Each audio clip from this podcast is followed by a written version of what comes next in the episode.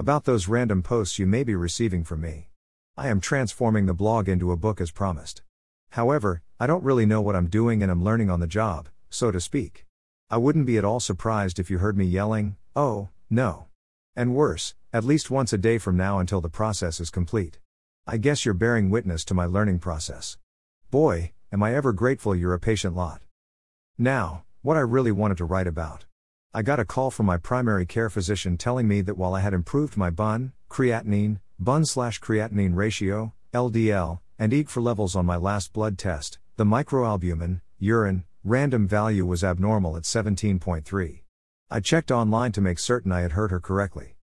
Dr. H. Zhao practices at Deer Valley Family Medicine here in Phoenix. The practice started using a site to report your results as soon as they're available, sometimes the next day. I wonder why I got that call at all when this process is in place. When I finally finished congratulating myself for all these improvements, I started to question why the microalbumin value was out of range. I knew it hadn't been out of range last year, but I did have chronic kidney disease.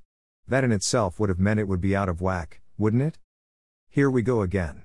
I pulled out my trusty copy of What Is It and How Did I Get It?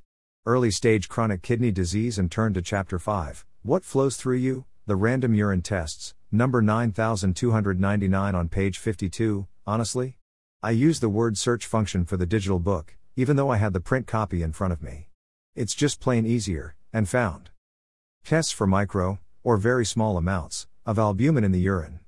UR stands for urine. Albumin is a form of protein that is water soluble. Urine is a liquid, a form of water, so the albumin should have been dissolved. Protein in the urine may be an indication of kidney disease. Of course, I wanted more. We all know micro from micro mini skirts, are you old enough to remember those? And microscope.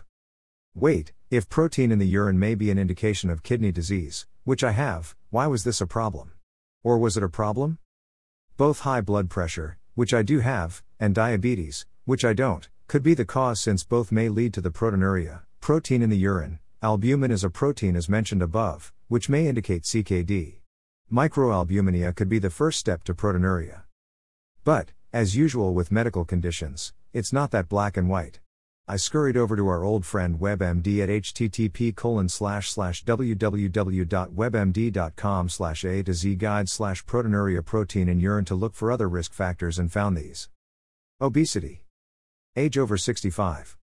Family history of kidney disease. Preeclampsia, high blood pressure and proteinuria and pregnancy race and ethnicity. African Americans, Native Americans, Hispanics, and Pacific Islanders are more likely than whites to have high blood pressure and develop kidney disease and proteinuria. While I'm well past childbearing, I'm also over 65 and, um, how's this for hedging? Clinically obese. Does that mean proteinuria is to be my new norm? Maybe there's something more I can do about this. According to U.S. Department of Health and Human Services National Kidney and Urologic Diseases Information Clearinghouse, NKUDIC, a service of the National Institute of Diabetes and Digestive and Kidney Diseases, NIDDK, National Institutes of Health, NIH, at http colon slash slash kidney.niddk.nih.gov slash diseases slash pub slash proteinuria slash. In addition to blood glucose and blood pressure control, the National Kidney Foundation recommends restricting dietary salt and protein. A doctor may refer a patient to a dietitian to help develop and follow a healthy eating plan. This is nuts. I have CKD. I already restrict myself to 5 ounces of protein a day. I've abolished table salt from the house and watched the salt content in the foods I eat. I'm handling my blood pressure with losartan slash HCTZ.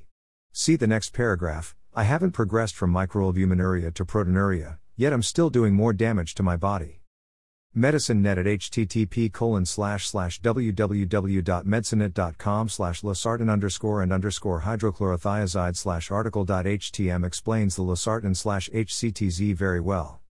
Losartan, more specifically, the chemical formed when the liver converts the inactive losartan into an active chemical, blocks the angiotensin receptor. By blocking the action of angiotensin, losartan relaxes the muscles, dilates blood vessels and thereby reduces blood pressure, Hydrochlorothiazide, HCTZ, is a diuretic, water pill, used for treating high blood pressure, hypertension, and accumulation of fluid. It works by blocking salt and fluid reabsorption in the kidneys, causing an increased amount of urine containing salt, diuresis. Oh, that leaves blood glucose, which has never been high for me. However, my A1C has been high since this whole CKD ride has started. Let's backtrack a little.